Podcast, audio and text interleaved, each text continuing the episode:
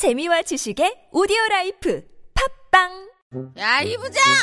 네가 부장이면 땅이야? 뭐뭐뭐뭐 저 인간 저건 저, 쟤 오늘도 술술 풀리고 안 먹고 회식 갔냐 내일도 신체 상태로 출근하겠구만 아 아유 고려 생활 건강 술술 풀리고 음주 전 한 포가 당신을 지켜드립니다.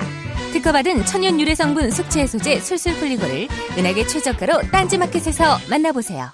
고민을 넣어주는 친구 쇼한 침대 슈행 침대가 고민을 들어준다고?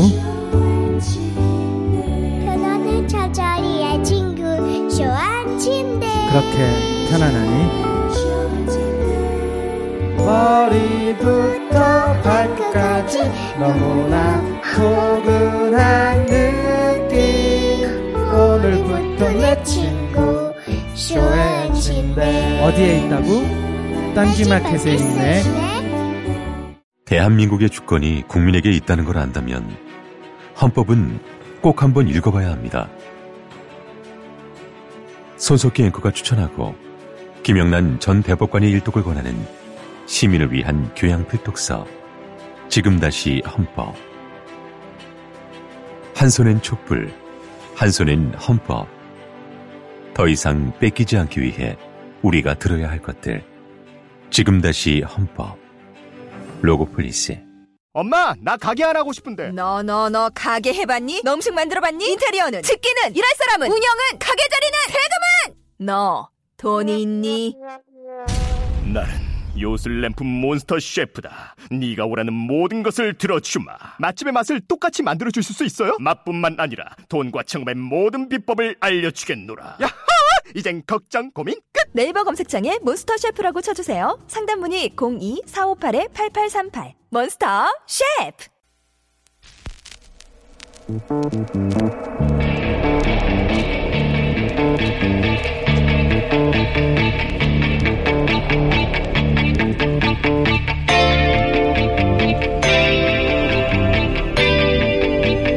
안녕하세요. 김호준입니다.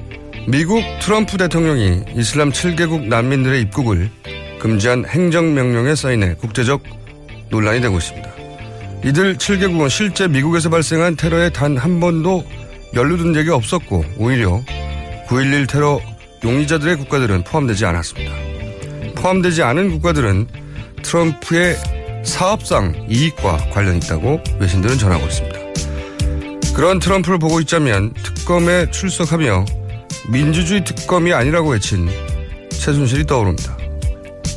미국 자체가 종교적, 경제적 난민들이 세운 국가고 트럼프 본인 역시 세계대전의 난민 2세로 그런 난민들이 어렵게 구축해온 시스템의 혜택을 입고도 오히려 난민들의 권익은 후퇴시키고 오히려 오로지 자기 이익만 추구하는 그를 보면 한 번도 민주주의에 기여한 적은 없으면서 다른 이들의 희생 위에 어렵게 구축해온 이 땅의 민주주의를 오히려 퇴행시킨 주제에 위법적으로 자신의 이익만 추구한 죄과를 묻는데 민주주의를 들먹이는 모습이 오버랩되는 겁니다. 차이가 있다면 한 사람은 진짜 대통령이고 나머지 한 사람은 숨어 있다 발각된 대통령이란 정도겠죠. 김어준 생각이었습니다.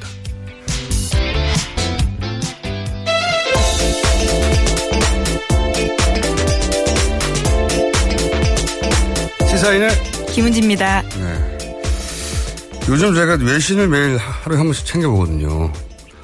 근데 어제 CNN 보도였는데 아직 국내 보도 안 된 것 같은데 트럼프 위 대통령이 점점 어, 전문 용어로 뭐죠 이게?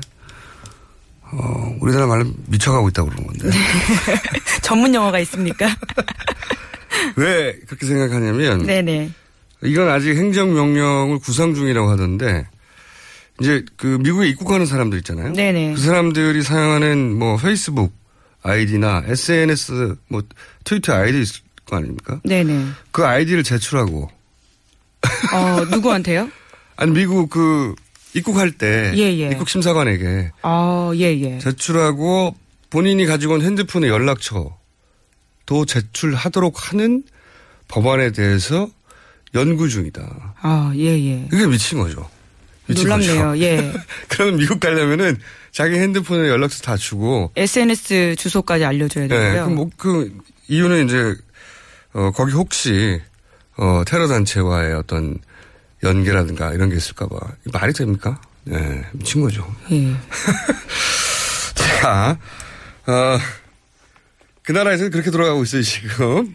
어, 어떻게 될지 모릅니다, 거기도. 어, 자, 우리나라 뉴스를 해볼까요, 이제. 네, 특검이 최순실 씨가 ODA 사업에도 이익을 챙긴 정황을 확인했고요. 이와 관련해서 체포영장을 청구할 방침이라고 밝혔습니다. 아, 이게 이제 그동안은 제대로 수면 위로 올라온 적이 없는 사건이 이제 나왔어요. ODA 사업. 예, 예. 어, 이 관련 뉴스가 여러 가지가 나왔어요, 어제, 그죠? 네, 그렇습니다. 관련해서요, 오늘 유재경 주 미얀마 대사가 참고인으로 특검 조사를 받습니다. 예. 이번 소환은 미얀마 K타운 사업 관련인데요. 이 사업으로 유재, 유 대사가 K타운 사업 추진 과정에서 어떤 역할을 했는지 조사할 방침입니다. 그리고 또 이 대사를 최순실 씨가 직접 면접봤다는 보도도 있었죠. 예, 그렇습니다. 면, 이건 최순실 씨 측근의 진술을 확보한 건데요. 뿐만이 아니라 안종범 전 수석의 수첩에서도 관련된 내용이 있었다라고 합니다. 그랬죠. 어, 그리고 또 관련 보도가 많더라고요. 그 처음 나온 종류의 뉴스다 보니까 네네. 후속 보도들이 여러 매체를 통해서 나왔는데 어, 왜 이 K타운 사업에 어떤 식으로 관여했냐 이것도 약간 나왔죠. 네. 네, 그렇습니다. 최순실 씨가요, 이 K타운 프로젝트에 한인 기업을 참여시켜주고 그 대가로 기업의 지분을 받은 사실을 특검이 확인했다라는 건데 미얀마 현지 법인 한국 기업 M사라는 곳이 있습니다. 여기 여기에 최순실 씨가 차명으로 이 지분을 받았다라는 거고요. 이 프로젝트에는 정부 예산 760억 원이 투입될 예정이었습니다.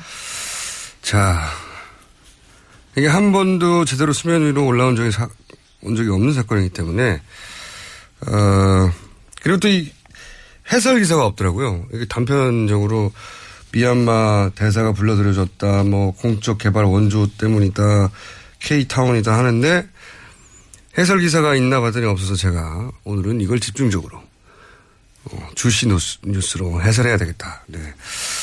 이 사건이 이제 앞으로 제가 보기에는 뭐 한두 주 동안 계속 나올 뉴스인 것 같은데 이 기사를 이해하려면 일단 코이카라는 곳을 알아야 돼요. 코이카. 코이카가 어디냐면은 어 개발도상국에다가 원조를 네. 하잖아요. 우리도 우리도 과거에 이걸 받았죠. 어 뭐 무상으로 네. 건물을 지어주기도 하고 그죠? 어, 차관을 주기도 하고 그거를 우리나라에서 해요 이제. 네. 개도국의 헤어 원조 사업을 하는 이제 외, 외교부 기관, 산하기관이죠. 근데, 어, 이게 언제부터 관련 뉴스를 따져봐야 되냐면 작년 5월입니다. 네. 히스토리를 좀 짚어주자면 작년 5월에 이 코이카 이사장이 새로 바뀌는데, 어, 원래 여기는 여태는 전원이 대사 출신이었어요. 외교부. 네네. 그러니까 대사를 한 사람들이 여기 이사장을 했다고요. 왜냐하면 이제 현지에 가서 어떤 원조 사업을 하려면 현지 업무하고도 긴밀하게 협, 협조가 돼야 되잖아요. 현지인들하고도 협조가 돼야 되고. 그런데 그 새로 어, 부임한 이사장이 대한 투, 어, 무역투자진흥공사 코트라죠 코트라. 어, 여기 사람이 온 거예요. 여기 출신이. 네, 근데 네. 여기는 원조하는 데가 아니라 어, 뭐, 무역 투자 사업하는 곳이잖아요. 산자부 산하거든요. 간단히 말하면 외교부 관련 기관에 산자부 관련 기관 출신이 온 겁니다. 전례가 없는 케이스예요.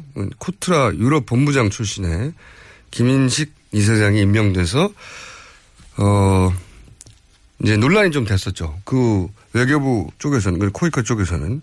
실제 공무기관도 어, 휴일 주말 빼면은 딱 이틀밖에 안 했고, 차관급이 오는 데거든요. 좀 작은 공기관인데. 그런데 이게 사실상 따지고 보면 미르, 최순실 관련 최초의 뉴스에 가까워요. 왜냐면은, 어, 이 김인식 이사장을 미르 재단이, 그때는 미르 재단과 최순실 씨의 상관관계를 정확하게 잘 몰랐으니까, 미르 재단이 추천했다는 뉴스가 최순실 게이트 크게 터지기 전에 아주 작게 나왔어요. 이게 어, 사실상 미르 관련 거의 첫 번째 보도에 가까운 음, 그때 뉴스인데. 근데 이 김인식 이사장이 이제 코트라 출신인데 코트라 유럽 본부장 출신이거든요. 네네. 이 유럽 본부장이 독일 프랑크푸르트에 있습니다. 유럽 본부가. 느낌이 갑자기 훅 오지 않습니까? 최순실 표 느낌이? 예.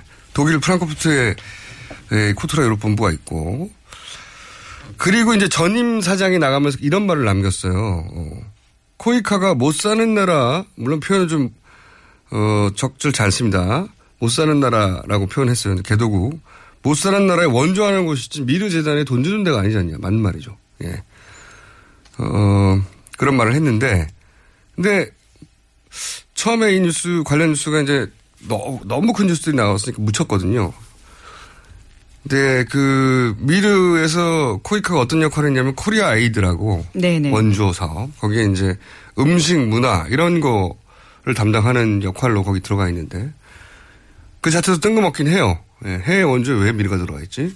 그리고 게다가 이 코리아 에이드 예산이 100억 대밖에 안 되거든요. 여러 나라에 나눠야 되는데 작다 작단 말이에요. 예? 그래서 사람들도 관심이 별로 안 어. 들어오지 못했던 연결고리인데 근데 최순실 씨가 어 이러는 거 개입할 때 공식이 있잖아요 원래. 일단 사람을 꽂는다. 네네. 대통령을 권한을 이용해서. 그리고 표면적으로 드러난 공식적인 사업 말고 이면에 이권 사업을 추진한다. 이게 기본 공식 아닙니까? 어 거기서 이제 등장하는 게 요 ODA ODA가 그 해외 공적 개발이라고 아까 얘기한 네. 무상 혹은 유상 원조 건물을 그냥 지어주는 거예요. 우리나라 돈으로. 어 근데 이거를 비즈니스 모델로 했다고 하는 게 오늘 보도의 핵심인 거예요. ODA를 가지고 비즈니스 모델을 삼았다. 어 일단 그 공식대로 이제 미얀마 대사를 직접 본인이 면접 봐서 임명했다는 거잖아요. 그리고 이분이 또 삼성 전기 출신이에요.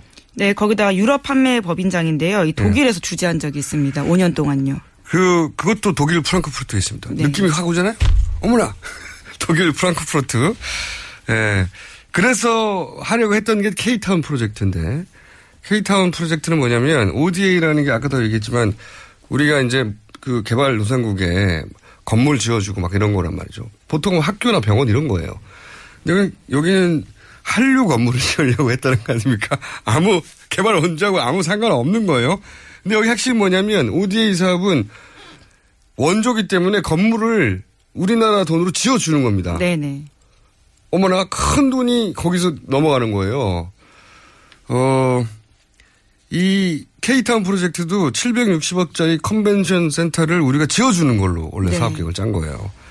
거기다가 이제 활, 한류 관련 업체를 입주시킨다는 거거든요. ODA 사업하고 아무 관계는 없는데 외피를 ODA로 한 다음에 어, 나라 돈으로 건물을 지어주고 그 건물에서 나오는 사업권을 본인들이 먹으려고 했던 네. 기본적으로 아주 스마트한 제가 보기에는 아주 스마트한 사업이에요.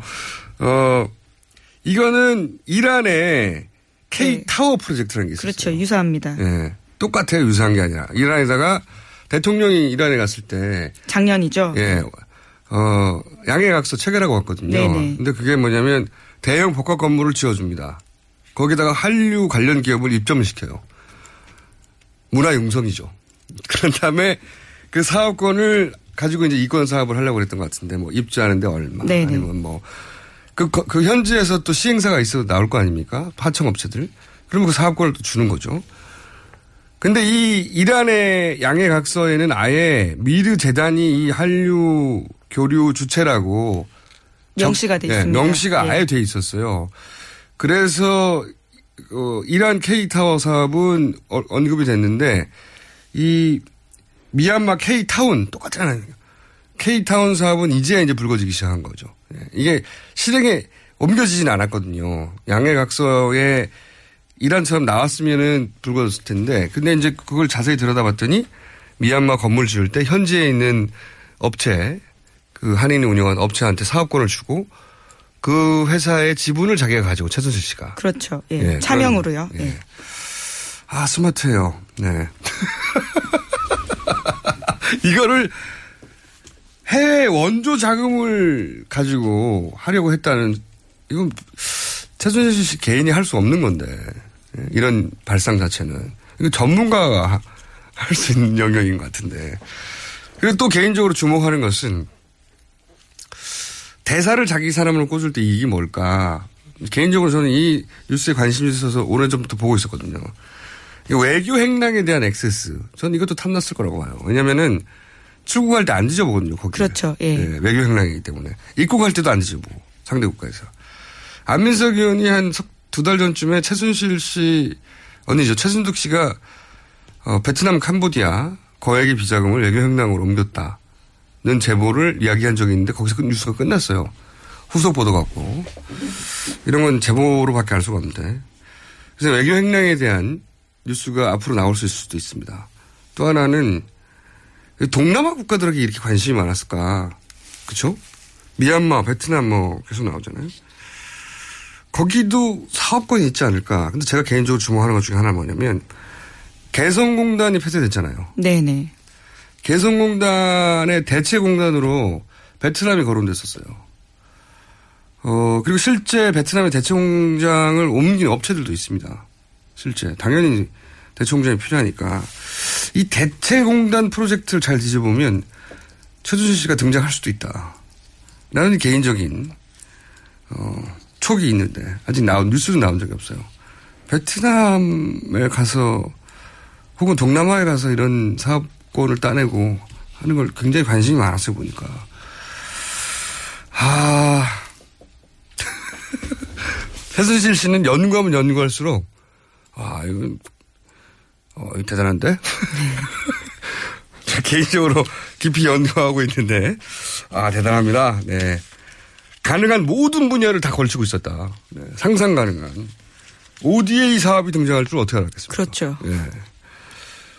그러니 특검이 연장돼야 되는 거예요. 지금은 일부, 일부만 드러났다고 저는 생각하거든요. 자, 이 해설을 굉장히 길게 한 이유는 해설이 없는 데다가 앞으로는 더 나올 거거든요. 네. 어, 이, 사, 이 전체 구도를 이해해 앞으로 나오는 기사들을 이해할 수 있습니다. 자, 다음 뉴스. 너무 길게 했네요? 네. 네, 박 대통령이 특검의 수사 기밀을 파악하기 위해서 청와대 참모를 동원한 정황이 드러났다라는 한국일보 보도입니다. 김진수 청와대 전, 아, 현 비서관이 지난 5일 특검 조사에서 털어놓았는데요. 박 대통령이 현직 청와대 고용복지수석에게 전 고용복지수석에 대한 특검 조사 내용을 알아보라고 지시했다라는 진술을 한 겁니다. 아, 직무 정지 상태인데. 그렇죠. 네. 박근혜 대통령이 탄핵 심판을 그냥 마냥 기다리기만 할 거다. 절대 저는 그렇게 보지 않습니다. 네. 그리고 헌재 심판도 그냥 보기만 할 것인가. 저는 그렇게 생각 안 들거든요. 본인이 직접 임명한 재판관들 있지 않습니까? 뭐, 어떤 식으로든 영향을 미치고 싶다는 강렬한 욕구가 있을 텐데, 어, 가만히 있지는 않을 것이다. 저는 그런 생각을 계속해요. 네, 끝날 때까지 끝난 게 아니다라는 명언이 여기서 떠오릅니다. 네, 오히려 헌재 어, 심판 예정된 3월 13일 이전 가능성이 대단히 높은데 1차적으로는 그걸 뒤로 미루려고 하겠죠. 어떻게든 지금 그게 지연 전술이고 그 이내에 한다면 어떻게든 어 인용이 안 되도록 만들고 싶겠죠. 그러면 인용할 사람이라는 게 지금 8명밖에 안 남았잖아요. 기각하든 인용하든 총 8명. 그 8명에 대해서 어떻게든 접근하고 싶은 욕구가 강렬할 텐데 아직 뉴스는 없네요. 하더라도 뭐 보이기는 알겠죠. 자, 어, 시간이 많지 않기 때문에 제목을 쭉쭉 읽으시고 그 중에 제가 네네. 포인트가 있으면 짚는 것으로. 네, 청와대가 4대 기업에 70억 원을 걷어서 속칭 아스팔트 우파를 지원했다라는 한겨레 보도입니다. 어버이 연합 같은. 예, 네. 엄마 부대도 있고요. 네. 관제 데모를 참 좋아했어요, 보니까. 네. 근데 이제 재벌 순위 1, 2, 3, 4회한테 돈을 70억을 받았다는 거죠. 여기 지원하는데. 이거는 어떻게 못하나요? 이것도 범죄인데 제가 보기엔. 다음 뉴스는요? 네, 관련 뉴스입니다. 장성민 전 의원의 북코센터에 탈북자 알바가 동원됐다라는 보도입니다. 이와 관련해서 현장에서는 알바비가 2만 원 지급됐다고도 합니다. 개인적으로 굉장히 중요한 뉴스라고 보는 게 탈북자가 동원돼서가 아니라 탈북자 동원은 국정원이 그 배로 의심된다 하는 사건이 이미 작년에 있었거든요. 예, 시사전이 그때도 보도했었는데 그때 보도 내용 중에 굉장히 개인적으로 인상적이었던 것은 국정원 직원이 아예 목수 안수를 시사전에 보도에 따, 따르면 안수를 받아서 기독교 단체의 모습을 띠는 겁니다. 아예. 안수를 받아서 진짜 목사가 됐다니까요. 정식으로. 영화 같은 이야기네요. 네. 어, 목사판 무간다죠. 네. 그런 그 기사가 있었거든요. 어, 그러니까 기독교 단체가 지원하는 것이다. 어, 그러니까 국정원이 직원을 목사 안수를 시켜서 기독교 단체의 모습을 띠게 한 다음에 보수단체 관제 데모에 배우 역할을 했다. 이런, 어, 보도가 시사전에 있었어요. 그러니까 이 기사가 탈북자가 동원됐다. 어, 어떤 정치인의 출판 기념회. 그게 사실이라면 음, 국정원이 이번 대선에 어떤 식으로든 개입하려는 정황의 일부일 수도 있다는 의미에서 후속 보도가 기대되고 이 주목해야 될 기사라고 봅니다. 자, 다음 뉴스는요? 네, 무리한 기소 논란이 있었던 세월호 민간 잠수사에 대해서 무죄가 최종 확정됐습니다. 아, 이거는 진짜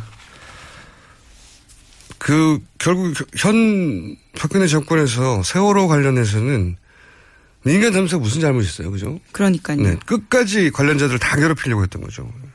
이 이렇게 함으로 해서 어떤 효과를 거두냐? 이 민간 잠수사들을 유죄로 만들 수 있을 거라고 생각해서 저는 이걸 했다고 생각하지 않아요.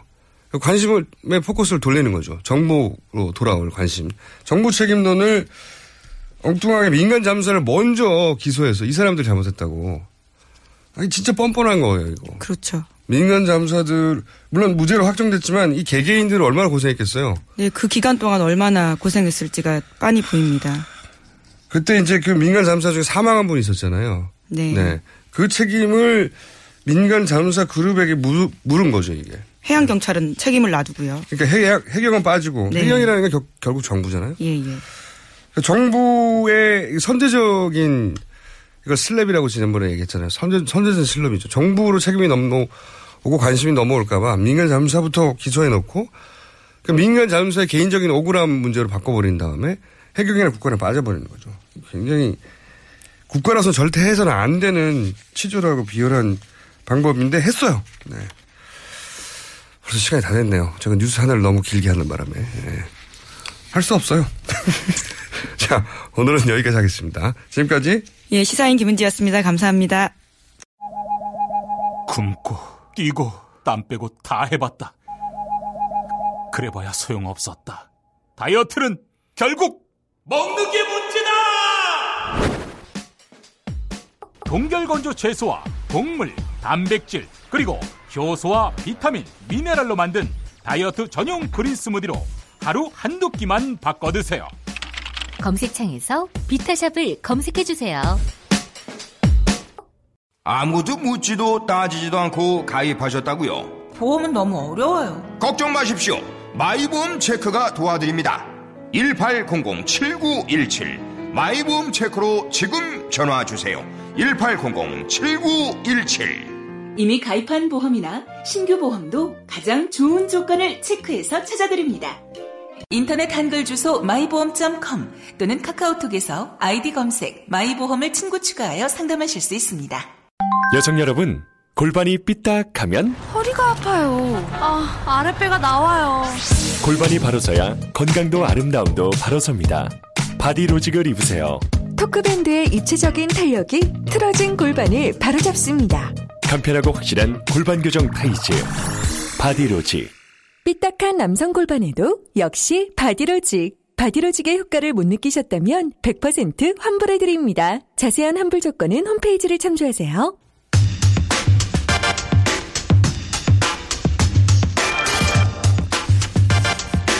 자, 뉴스 공장이, 죄송합니다. 계속해서 진행하고 있는 대선 후보 인터뷰.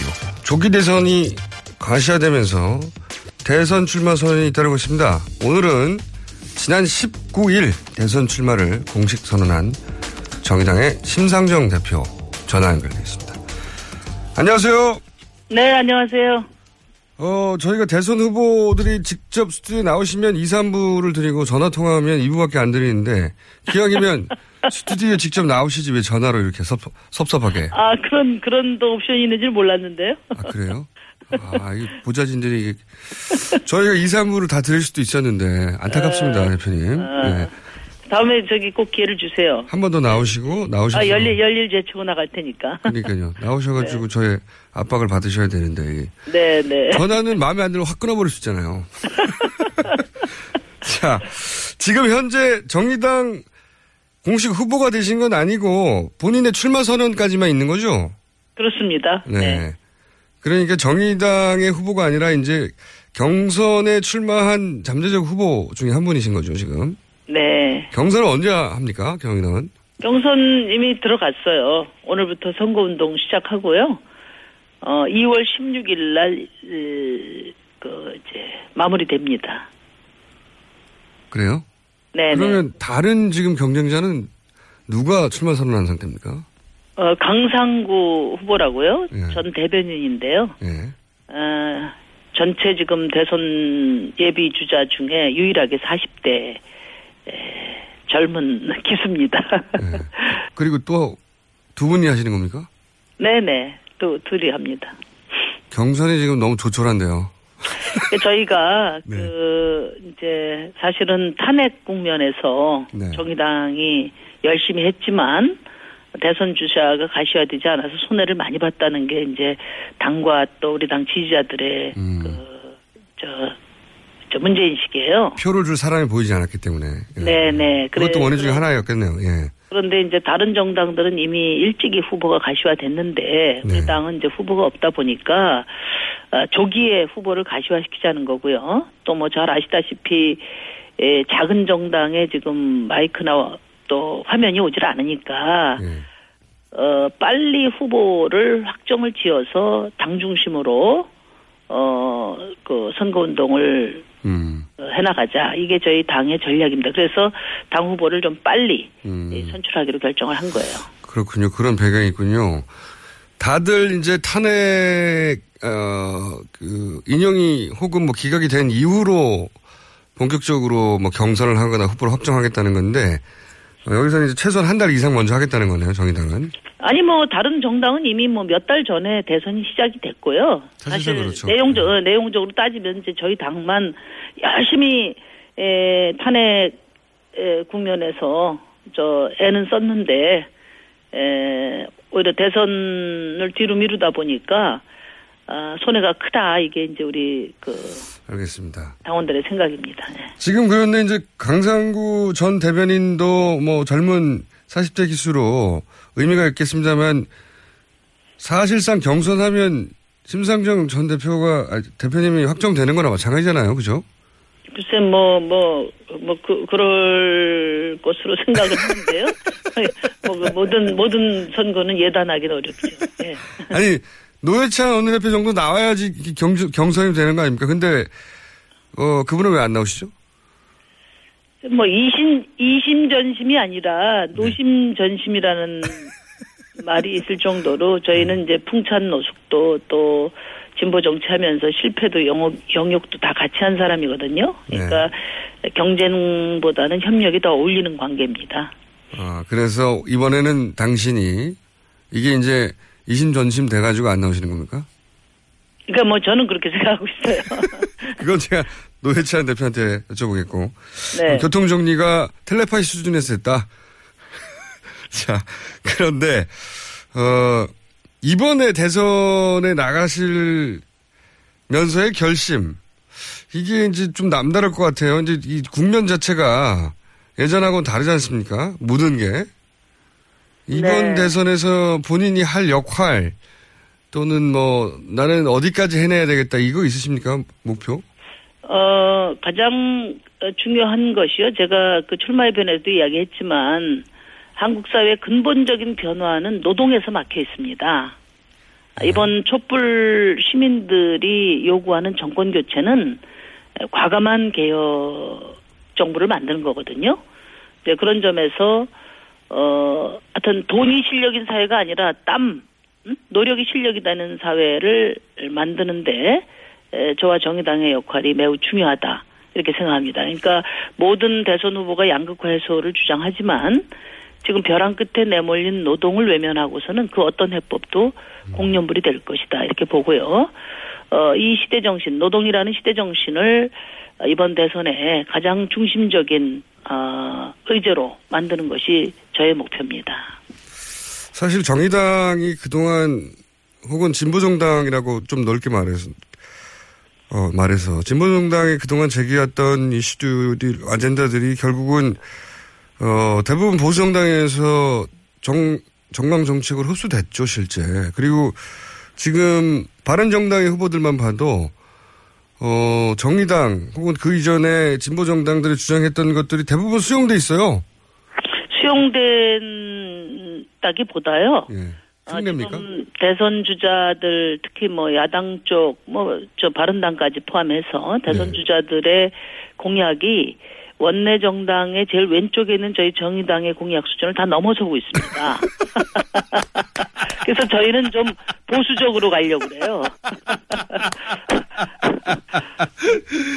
근데 이제 중요한 것은 그래요. 맞습니다. 중요한 것은 예. 이제 그 뭐 그렇게 따지면 예. 지난 대통령 선거 때 박근혜 대통령이 어 경제 민주화와 복지 그러니까 네. 정의당 공약 가지고 당선됐거든요.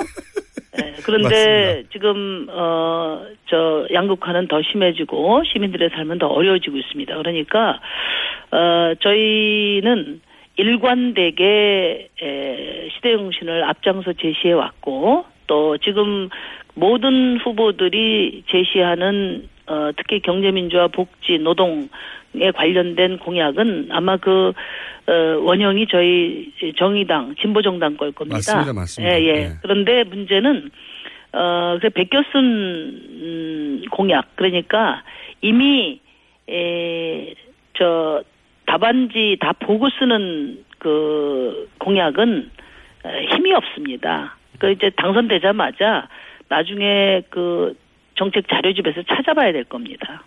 에, 우리 당이 다른 당과의 차이는 저희가 좀 보수적으로 가겠다고 말씀드렸는데 그 저희는 어, 저희가 제시하는 가치와 어, 정책을 어, 일관되게 실천해 나가고 있습니다. 그리고 앞으로 반드시 실현해 나갈 겁니다. 예, 그거는 저도 믿음이 가고 말씀하신 대로 그 박근혜 대통령의 2012년 대선 공약집도 거의 정, 어, 정의당 공약을 그대로 갖다 베낀 것과 마찬가지여서 네. 그때 노회찬 대표 그런 말도 남겼습니다. 우리가 진짜 친박이라고. 아, 그러니까 이게요, 지금 어떤 양상이냐면은, 뭐 요즘에 다 공정사회를 이야기를 하는데, 아, 벤처기업도 저 중견기업이 되고 대기업이 될 수 있는 공정사회 만들겠다. 대선 주자들 다 그렇게 말하는데요. 그 불공정의 그 원형이 바로 정치입니다.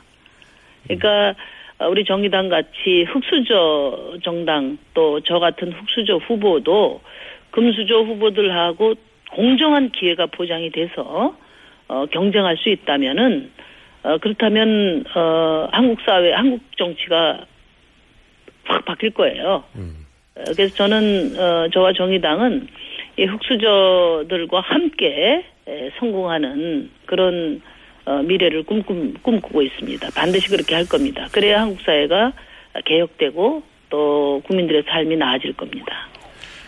어, 그래서 저는 이제 어, 저쪽은 좌파라서 하는데 이런 공격이 말이 안 된다고 생각하는 게 그, 그, 말씀하신 대로 오른쪽 정당의 공약집을 보면 다 좌파 공약이에요. 공약은 좌파면서 뭐를 좌파라고 공격하는지 모르겠어요.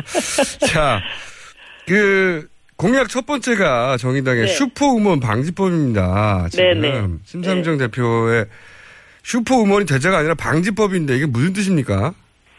어, 지금 이제 우리나라는 이제 한국인이 멸종 위기거든요, 지금.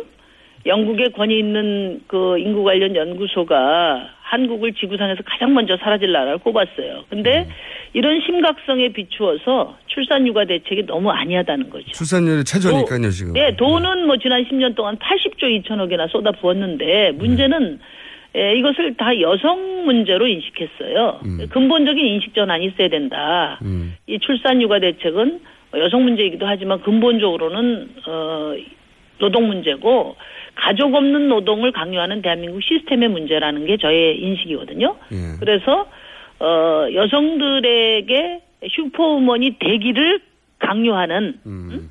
에, 그런 어, 그 슈퍼우먼 음, 강요 방지법이라고 볼 수 있는 거죠.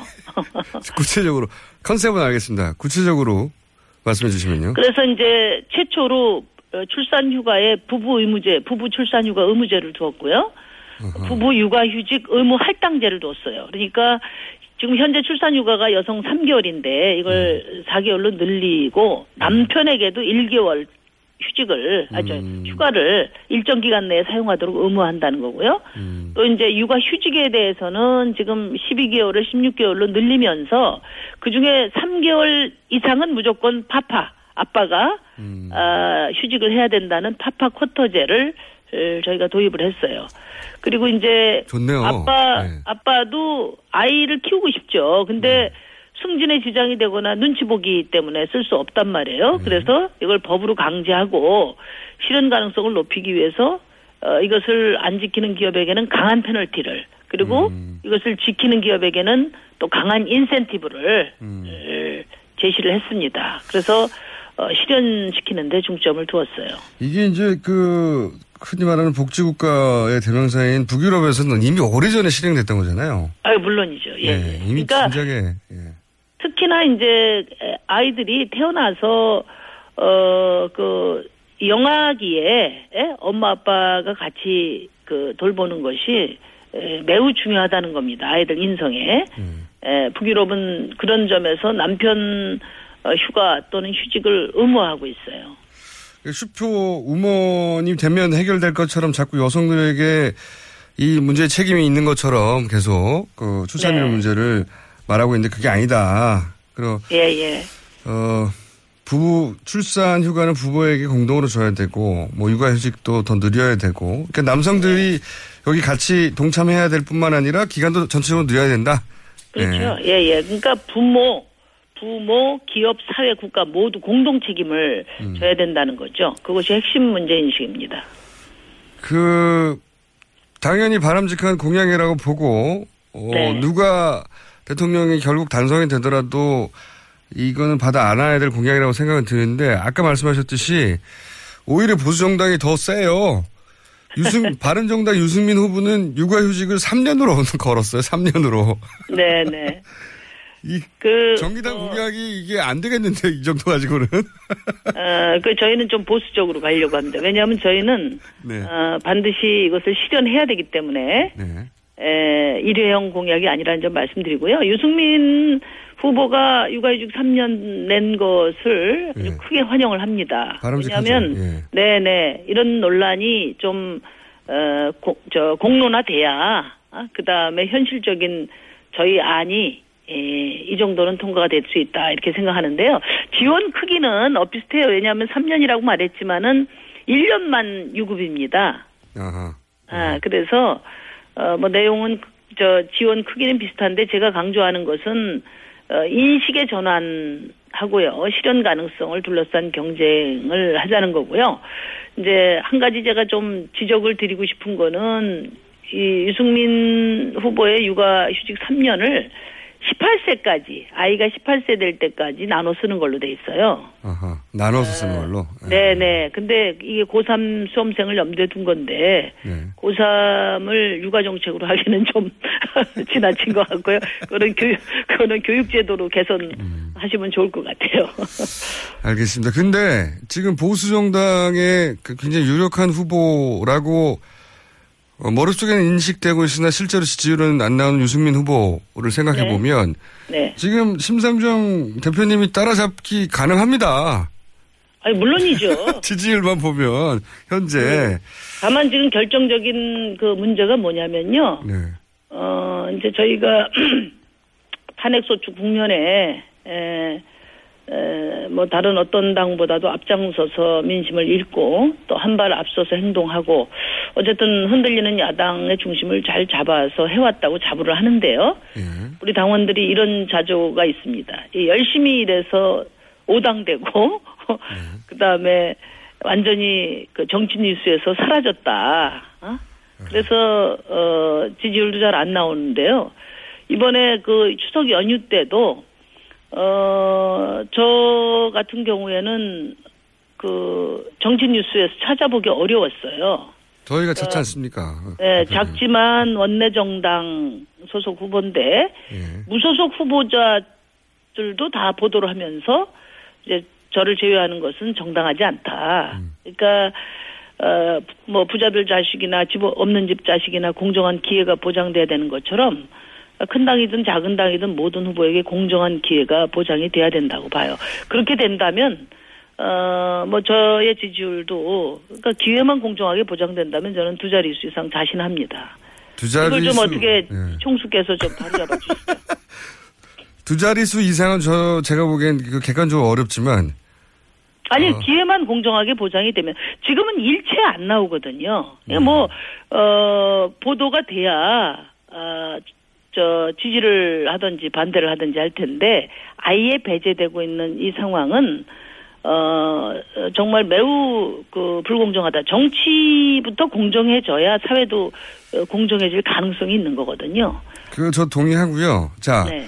그런 이유에 여러 가지도 여러 가지가 있긴 하겠지만 이유가 뭐 예전에는 당선 가능성만 가지고 얘기했는데 이번에 또 그런 변수 외에도 이 구도가 굉장히 복잡합니다. 뭐 자, 제3지대로는 빅텐트니 뭐 누가 어디로 가네 마네 굉장히 복잡하잖아요. 정치 뉴스 물론 뭐 이제 이게 조기 대선이고 또 정권 교체 열망이 크다 보니까 어, 쏠림 현상이 있는데 그거 갖고 언론의 관행은 설명할 수가 없어요. 그래서 저는 에, 뭐 물론 의도적 무시도 예, 있어요. 예. 언론 개혁이 그래서 중요하다 이렇게 생각합니다. 그러면 이 구도는 어떻게 전망하십니까? 그러니까 뭐 제3지대론이다, 뭐 빅텐트다, 연대 방법 방 방법론이죠. 예전에 이제 진보 진영이 이런 고민을 많이 했는데 이제는 보수에서 이런 고민을 많이 해요. 이제 지지율이 안 나오다 보니까 최종적으로는 어떤 구도가 될 거라고 전망하시면서 이번 대선에 임하십니까? 저는 뭐 최종적으로는 다자구도가 될 것 같습니다. 다자구도. 네, 왜냐하면은 네. 어뭐 구여권도 야권도 어 이게 구도 재편이 결국 맞물려서 돌아가게 되지 않겠습니까? 대표님 소리가 좀 울립니다. 전화기를 아 예 예. 예, 예, 기- 그렇게 해주세요. 예. 그러니까 뭐 구도라는 거는 네. 범 여권과 야권이 맞물려 돌아가지 않겠냐 이거죠. 네. 어, 그런데 저는 뭐 보수 쪽이 지금 뭐 제3지대다 보수 단일화다 이야기되고 있지만은 에, 결국은 어 다들 목표가 달라서 합의가 쉽지 않을 거다 이렇게 생각하거든요. 그러면 새누리당 보- 어, 후보 한 사람, 그 다음에 그 바른정당 한 사람, 국민의당 한 사람 이렇게 어 뭐 보수와 중도라고 표현되는 후보들 각각 다 나설 것이다. 그렇죠. 그 거기 그러니까 우선 저그 안철수 후보 같은 경우는 네. 박근혜 정권에 기여한 사람이나 정당은 안 된다고 그랬잖아요. 네. 뭐 그런 원칙에 따르면은 반기문 어, 다른 당 남는데요. 다른 당까지도 안 되는 거고 네. 반기문 후보가 남는데 이분이 지금 아직 그 어디 자리를 잡지를 못하고 계세요. 어? 네. 그러다가 또 그, 그대로 좌초되는 수도 있고 조금 더 지켜봐야 되는데요. 어 그리고 또 유승민 후보는 또 뭐 얼마 전에 그 방송에서 들어보니까 어 뭐 국민의당의 민생 정책은 동의를 하지만 어, 사드 반대 같은 보, 저 안보에는 절대 동의할 수가 없다. 그래서 어 거기랑은 원칙 있는 연대가 안 된다 이렇게 말을 했단 말이에요. 네. 어 그러면 그러면서도 단일화는 하겠다고 했어요. 보수 후보들 사이에. 그러니까 보수 후보들 사이에 단일화 하겠다는 것은 결국은 반기문 후보에 대한 단일화 요구 아니냐. 그러니까 어, 반기문 후보가 제3지대로 헤매지 말고 나랑 경쟁하자. 뭐 그런 어, 뜻이라고 저는 보고 있고요. 유승민 후보의 제안이. 네. 그런데 반기문 후보가 보수 단일 후보가 아니라 제3지대 통합 후보 타이틀을 꿈꾸고 있지 않습니까? 네네. 어, 그래서 둘의 꿈과 목표가 달라서 합의가 쉽지 않을 거라고 생각해요. 그러면 정의당은 그 그런 구도 속에서 어, 마지막까지 간다라고 일단 언론 보도를 했고 실제로 그러니까, 마지막까지 그러니까 제가 네. 제가 드리는 말씀이 네. 다 이렇게 기반도 튼튼하지 않고 정치적 주소도 불분명하고 어 그 저 자신들의 그 이 야망을 꿈꾸는 이런 사람들의 의해서 대선판이 네. 이렇게 그 합종 연행 흔들리는 이런 정치를 언제까지 할 거냐 이거죠. 네. 어, 이런 모든 어, 판은 어, 구도조차도 국민들이 결정하게 해야 한다. 그런 점에서 제가 선진적인 연합 정치가 가능한 그런 그 대, 저 결선 투표제 도입이 절실하다 이렇게 주장을 하는 겁니다. 지금까지는 어, 후보 간에 철진한 후보까지 다 어디 무슨 합종연행에 한, 달, 한 자리 끼어서 어, 복권을 꿈꾸고 하는 이런 정치가 계속 반복되니까 대한민국 정치가 앞으로 나아갈 수가 없는 거예요. 그래서 어, 결선 투표제를 도입하면은 1차에 또 유권자들이 키워주고 싶은 정당, 자기가 좋아하는 후보 마음대로 찍고 2차는 또 어, 당락을 결정짓는 그런 투표를 함으로써 유권자의 투표 어, 그 자유 투표의 범위를 넓히고 그다음에 구도도 유권자가 결정해 주는 거죠. 어, 그렇게 철저히 유권자의 어떤 주권을 존중하는 에, 그런 어, 제도를 도입함으로써 우리 정치를 현대화해야 한다 이렇게 생각하고요. 저희 저는 어, 결선 투표제 도입을 바탕으로 한 정권 교체 연대를 해야 된다고 생각을 합니다. 결선 투표제가 된다면 예를 들어서 이제 어, 조금 더 오른쪽 에, 오른쪽에 있는 사람들과 조금 더 왼쪽에 있는 사람들이 어, 결선 투표 결선에 가서 연대할 수 있다 단일화라는 방식으로 더 이상 얘기하지 말고 그것을 결선 투표 제도로 안에 녹여내자 이런 얘기. 결선 투표제를 하게 되면 네. 특히나 이제 이번 그 대선은요 그 당선증 받으러 갈 때 경호팀이 붙어서 바로 임기가 시작된다 그렇죠. 거 아닙니까? 네. 그러니까. 예. 어, 원래 저희가 결선 투표제를 2주를 이야기를 했는데 그걸 1주로 지금 조기 대선인 것을 감안해서 1주 정도로 네. 하게 되면 어, 그 일주일 동안은 어, 제 정당 간에 에, 연합 정치를 도모하고 그 비전을 국민들에게 제시하는 아주 훌륭한 그런 어, 프로그램이 될 것 같거든요. 그리고 이제 지금 5당 체제이기 때문에 누가 대통령이 되시더라도 어 안정적인. 예. 안정적인 개혁을 하려면 예. 어 연합 정치를 해야 돼요. 후보 간의 자의적인 단일화가 아니라 어, 정당 간의 에, 정책과 또 권력 분점을 놓고 어, 협상을 하고 그 결과를 국민들에게 제시해서 국민들 동의하에 에, 그 연합 정치가 이루어지면 어, 그것보다 좋은 일이 어디에 있겠습니까? 왜냐하면 2차 투표를 앞두고 있기 때문에 국민이 동의하지 않는 그런 그, 그 연합은 성립되기가 어렵지 않습니까?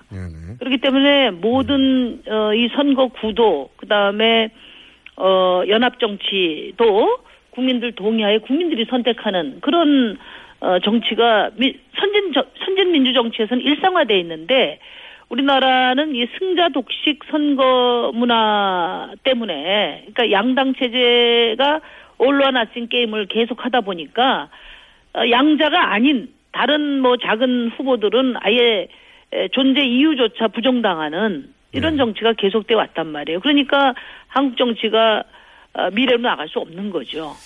알겠습니다. 어, 오늘은 제가 여기까지 할 텐데요. 네. 그 결선 투표 제도가 실행될지 안 될지는 모르겠습니다만 굉장히 2월 말까지만 하면 되는데 네. 저는 이제 에, 유력 주자의 입장에서는 음, 여러 가지 그 변동적 요소가 부담스러울 수 있을 거예요. 알겠습니다. 네. 대표님 네. 오늘 여기까지 해야 되겠고요. 다음에 알겠습니다. 스튜디오에 꼭 나와주세요. 네. 아, 예, 예. 그, 저기, 저 꼭 나가겠습니다. 네. 보좌진들 혼내주세요. 지금까지 심장정 네, 대표였습니다. 고맙습니다. 저, 저희는 3부에서 뵙겠습니다.